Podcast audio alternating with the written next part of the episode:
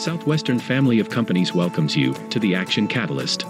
With each episode, our diverse and amazingly accomplished guests share their insights and inspirations to help us ignite our own. So let's invest attention, together, to breathe, to reflect, and refocus, and decisively defeat that voice that we call Mr. Mediocrity. Then let's enjoy moving forward to make a positive difference in our world. Are you interested in advertising with the Action Catalyst? Our listeners could be hearing about your brand right here, right now. For details, shoot us an email at info at theactioncatalyst.com. On today's episode, host Dan Moore is joined by David Fishof, music producer, promoter, agent, and the founder of the popular rock and roll fantasy camp, now the subject of a feature film. David is also responsible for such musical feats as creating Ringo Starr's All Star Band and reuniting the Monkees. In fact, on the very morning this interview was conducted, Dan and David had just received the news that Monkees singer Michael Nesmith had passed away, which they take time to acknowledge. It's a wide ranging interview discussing a very storied and accomplished career. We hope you enjoy. Well, hello, everyone. This is Dan Moore, your host. We're so happy to have David Fishof with us today. David, your background, people can't see it, but it is covered with guitars, many of which are autographed from great people that you've worked with over the years. And as an old rocker myself, welcome to the Action Catalyst. Thank you. Thank you so much for having me, Dan. This is exciting. We're going to hear all about Rock and Roll Fantasy Camp in a few minutes. But what's so interesting is the twists and turns in your career that have gotten you to this point. And I wonder if you wouldn't mind kind of recapping what you consider the most important pivot points or the influences that caused you to be in a certain direction. Then all of a sudden you ricocheted off into something totally different and then landed here in this amazing thing that you've had going for so, so long. Okay, so I did this podcast for five hours. well, I've had a very diverse career. You know, I started in the Catskills, you know, booking comedians up there. My first client then became Herschel Bernardi, the actor, uh, well known for Fiddler on the Roof. I started getting into more acting, but then really my love is uh, was professional sports. I always wanted to be a sports agent. So I started really representing professional athletes and uh, by booking them up in the Catskills at the camps. Really worked my way through to, you know, represent some great players over the years. Uh, Lou Piniella, Randy Myers, Vince Ferragamo, Phil Simms, uh, Mark Bavaro, so many Dave Magadan, so many of the great players in both Major League Baseball and football. And it really gave me the desire to win. You know, I, I'm going to, you know, it rubbed off on me. But you know, after being a sports agent for many years, I honestly got bored.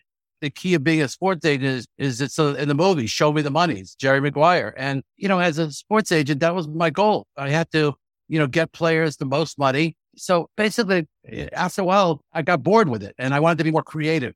And someone called me up and said, would I be interested in representing the association, the band? And uh, I said, the association of what? And And uh, when I went to see the band and I was sharing office space with a lot of music managers, fellow named Gary Kurfirst, who represented the Talking Heads, the Ramones. And I was a sports agent up in this office. We all shared office space. Shep Gordon represented Alice Cooper, Teddy Pendergrass. So I saw the gold records on the wall. I said, I want to be in the music business. So I went and um, heard the heard the association, and this was in the mid '80s, and they hadn't been around 20 years. And I decided to take them on.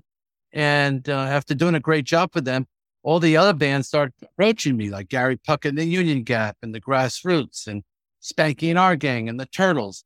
And that's when I came up with the idea in 84 to package these bands and put out a package of called the Happy Together Tour, uh, which is currently still running. I did that for two years. In the third year, I came up with the idea to bring the Monkees back.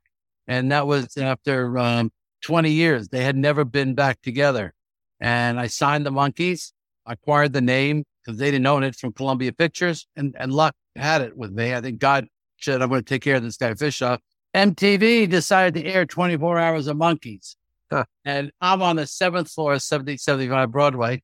And, and the eighth and ninth floors, this new network called MTV. When I found out they were going to be broadcasting it on television, I ran upstairs to see the president. I said, I'm doing the Monkees and a live tour. And they said, well, you know, we're, we're, we're going to really do Monkees everything on MTV because they were the originators of music video. So they said, let's work together. You promote our new fledgling network, MTV, and all your ads, and we'll promote your live tour. And they did. And little did I know when I went on sale instead of selling 4,000 seats like I did the Happy Together tours and 3,000 seats, I sold 25,000 tickets in Chicago. I sold 30,000 in Detroit. I sold out stadiums, arenas.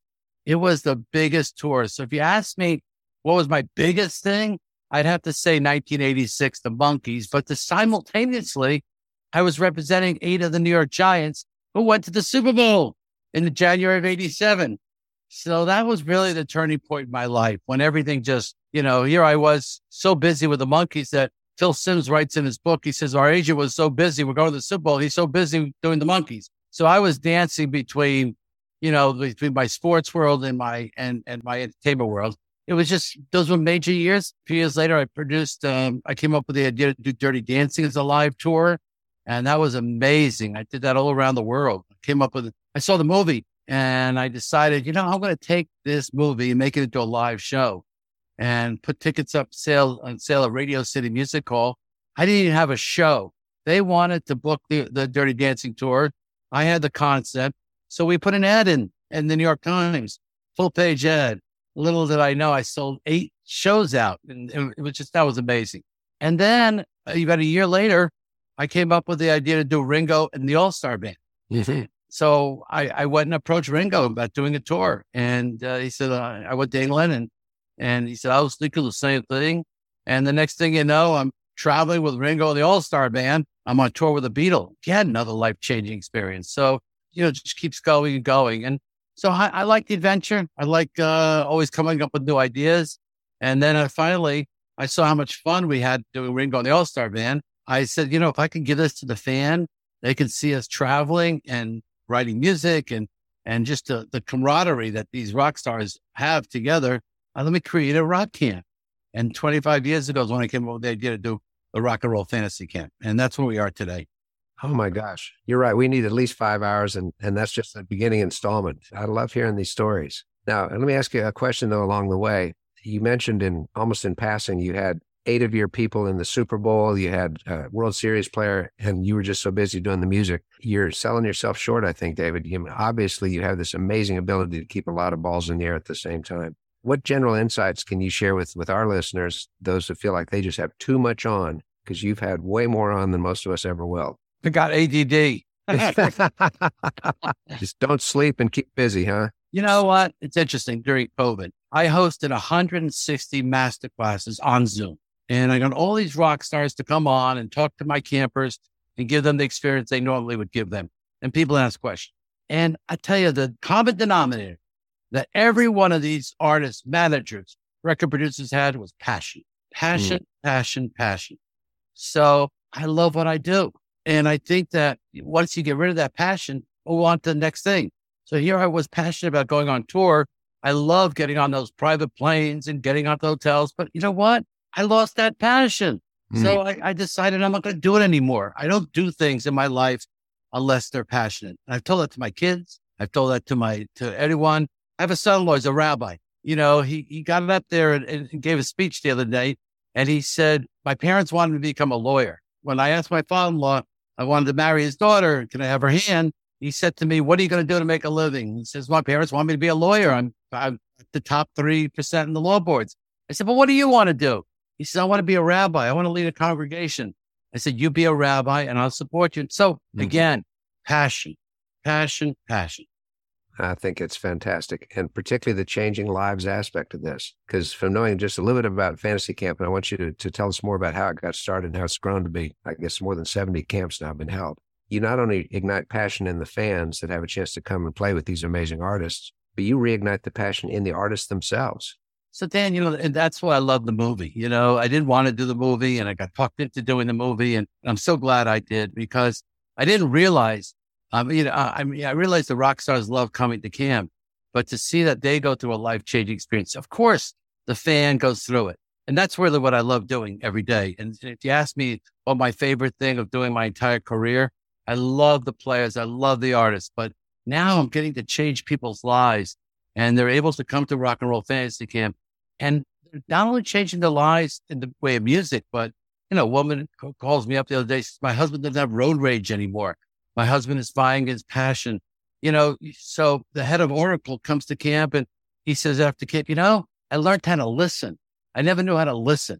Uh, mm. because he walked into a room and he told the rock star, you know, I want to do this song and my band wants to do this. And and the counselor said to him, the music director said to him, listen, I got to teach the song to five other people. So today I'm, I'm, I'm able to work every day changing lives and I love it. It's just eh, every day I get an email, every day I get a call. You changed my life because by attending rock and roll fantasy camp, people get to come in for four days, ignite their passion. It reminds them what it was like when they were a child, when they were in high school band, they were in a college band, but they had to quit, had to go get a regular job and they couldn't do what their real passion was. So they went and they got a job as an accountant, lawyer, whatever, or, or, or anything in tech world. But deep inside, a musician is a musician. A singer is a singer. An artist eventually wants to get their art out. What Rock Camp has done is given people opportunities to really express themselves. And then they're able to leave the camp and they're able to go start bands. They're able to go teach music. So we're talking about igniting the passion. I think it's just remarkable what you're doing because life changing can happen in lots and lots of ways. Overnight. Yeah. And in the artists themselves too. Can you comment maybe on a couple of those experiences? So what, what Rock Camp did a lot of the artists, uh, Rudy Sarzo says in the film Rock Camp, he says, I got my love, my passion back for music, uh, for playing at Rock Camp. And I guess Nancy Wilson, she explained it best on an interview. Nancy Wilson from Heart, she said, you know, when we start out our career, it's about writing um, the songs and getting a hit song and making it. Now, once we make it, it becomes about lawyers, agents, you know, lawsuits, you know, and record labels and deals and contracts. He said, the one thing I love about Rock Camp is it's, it's, it's pure music. They're there just to make music. Yes, it becomes a business eventually, but you know, the business that, you know, they lose their interest. I mean, I recommend everybody watch the Beatles, the Let It Be thing on Disney Plus. It's great. You don't have to be a Beatles fan to watch it. Number one, you learn how songs come together. But B, you get to see even the Beatles. George Harrison, he was bored. He walked out of the Beatles because he's not happy Paul and John aren't giving him the songs. So he leaves the band. And, you know, in the end, he, he proves it to those two guys and th- that, listen, I can write, I could have done as good because he has more number one songs when he leaves the Beatles. He has bigger hits. But even he lost his passion. Can you imagine you're the Beatles and you lose your passion? And he walks out. The other guys have to talk him into it. You can even see that John is not even that into it. Paul is, Paul is, Ringo is, but but even I like Paul McCartney loses passion. Now, when they get on stage at the end, I don't want to spoil it, but you see John really coming up there because the mic, the lights are on him. But even he lost the enthusiasm of being a Beatle. So mm-hmm. I, I think it's it comes to show you that no matter how big you are, you have to keep yourself passionate and healthy. Well, that's a good point because you mentioned that as soon as the spotlight was on, even John came back to life. What about those of us that really never have a chance to be in the spotlight at all? What are some internal self coaching things we can do without a crowd of adoring fans out there? Well, I think today the world is different. You can become a star. You can. There's, there's, there's Instagram, there's Facebook. There are people who never, never ever thought they would have 10,000 followers. A podcast how about this? I've been doing a lot of podcasts. People, you know, you're a big organization, the Action Catalyst, but there are a lot of people who are just starting podcasts, reaching out to people. You know, bands. Let's talk about bands. In the olden days, the record labels would sign an act. The first album would sell hundreds of thousands of copies. Then they would say six months later, you got to do a second album. Well, let me tell you something. That first album, they were thinking since they were children what the songs were going to be. Now, all of a sudden, six months later, you're asking them to write another album that you want to click that to be a hit. You know, our business is very difficult. And today, these bands, you can start recording your own music. You can put it out. You don't need a record label. You can get it out on social media. You can sell merchandise. You can tour without it being signed to an agency. Call any club and say, listen, you know, I got, I can, I can go on Spotify, put my music up. I can see what towns people are listening to my music. I can book a, a show there. I got emails. So today, there's no reason why you shouldn't go after your passion. With the film, to me, why I love the film is I wanted people to watch the film and not be able to, you know, these people do it through music, but you can, you can rechange your life anytime. And last night, my wife showed me this whole new world of metaverse out there. You know, there's a whole world that people can open up stores, get their art out there and get their, and, and, and do anything they want. The world's unlimited today. Well, I love that message of encouragement. That's such a powerful thing because it's universal. It doesn't have to be regarding music or art or anything. It can be who am I as a person? And there's ways that I can get my message out. And if it, the motive is to change people's lives, it's one that never gets old. You never get bored with that. And I just returned. I was in Israel for a month this summer. I cannot tell you that I must have been approached 10 new ideas. You know, in Israel, they came up with Waze. They've come up with, you know, all, all the great technology comes out of Israel because they make their people go to the army there. And what happens is, is that they get creative and they, everyone's coming up with a new app idea. So uh, again, it's so easy today to find success in this new world of, of social media. And if you use this stuff right, it can really take you a long way. Well, let's let's talk for a second about brick walls, if you don't mind, because over the course of your amazing career, I'm sure you've been trucking along at various points and then slam right into something you were not expecting. Any insights on what to do when suddenly it seems like the world has put a big obstacle in front of you? You can't see around it, under it, or anything. So I've had that. Uh, I remember after doing the Monkees tour, I decided that um, I, am going to quit. I'm going to quit the business. I tried to quit the business a few times, lost the passion. You know, there's a book called The Artist's Way. It uh, really helped me. It got me to write every day for 45 minutes to an hour. I did a great program, a life changing program called the Hoffman Institute. I went up north to a place. I went away for seven days and worked on myself. Uh, Hoffman's gotten very popular now because Katy Perry went there. A lot of the artists are talking about it. Uh, someone sent me a thing from the New York Times yesterday. It was a story, the Hoffman Institute, where it basically our parents gave us positive traits and negative traits. This helps you identify the negative traits, get it out of your system, rebuild you as a child for when you were that little David before anyone ever hurt you.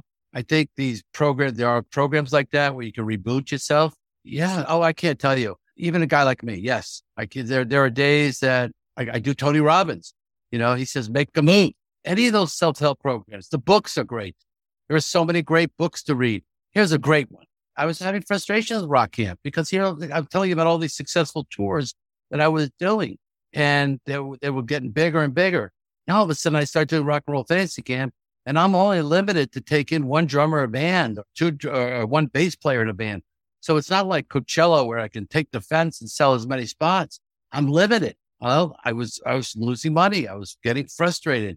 I picked up a book called "What Got Me There Won't Get You Here." You know, you all of a sudden you think you can just pick yourself up and I was su- successful in this business. Hey, I'm going to go in the restaurant business, but I'm, I don't know the restaurant business. Great book. A guy named Goldsmith, I think he wrote. So I, I believe readings, 12 step programs for certain people, podcasts. There's so many great programs out that when you hit the brick wall, and we all hit the brick wall, every one of us hits a brick wall. It's just we got to do something about it.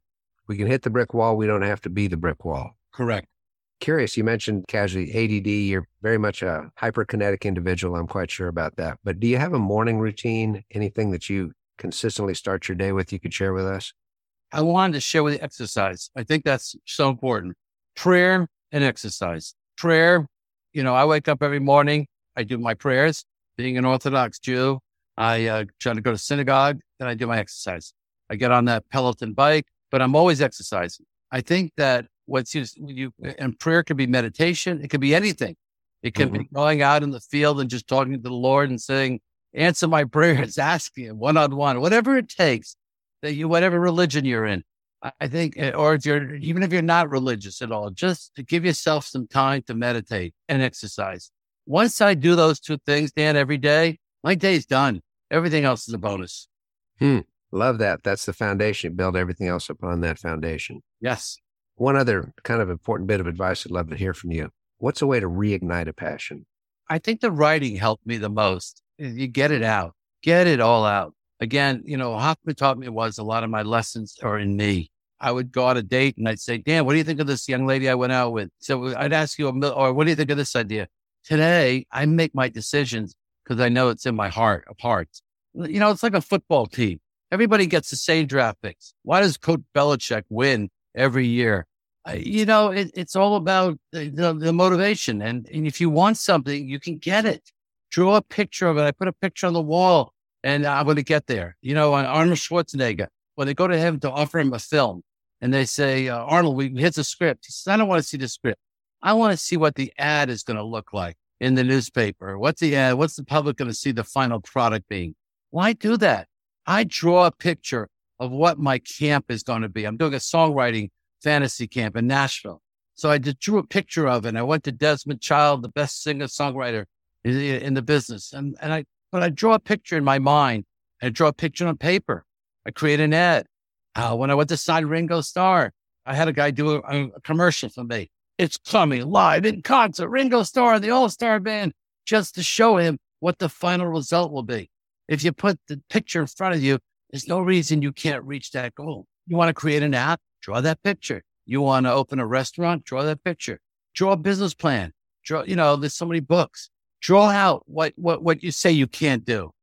And then you'll be surprised slowly, step by step by step, you can build on it. And there's so many resources today.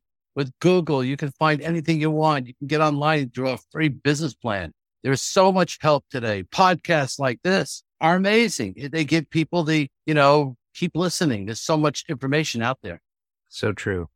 Well, Dave, we're kind of wrapping up on time, but I'd like to reminisce about something with you for just a moment. I think you probably brought the Monkees to Nashville to the Starwood Amphitheaters back in the 80s. They Yes. were with Gary Puckett in the Union Gap as a double bill. Yes.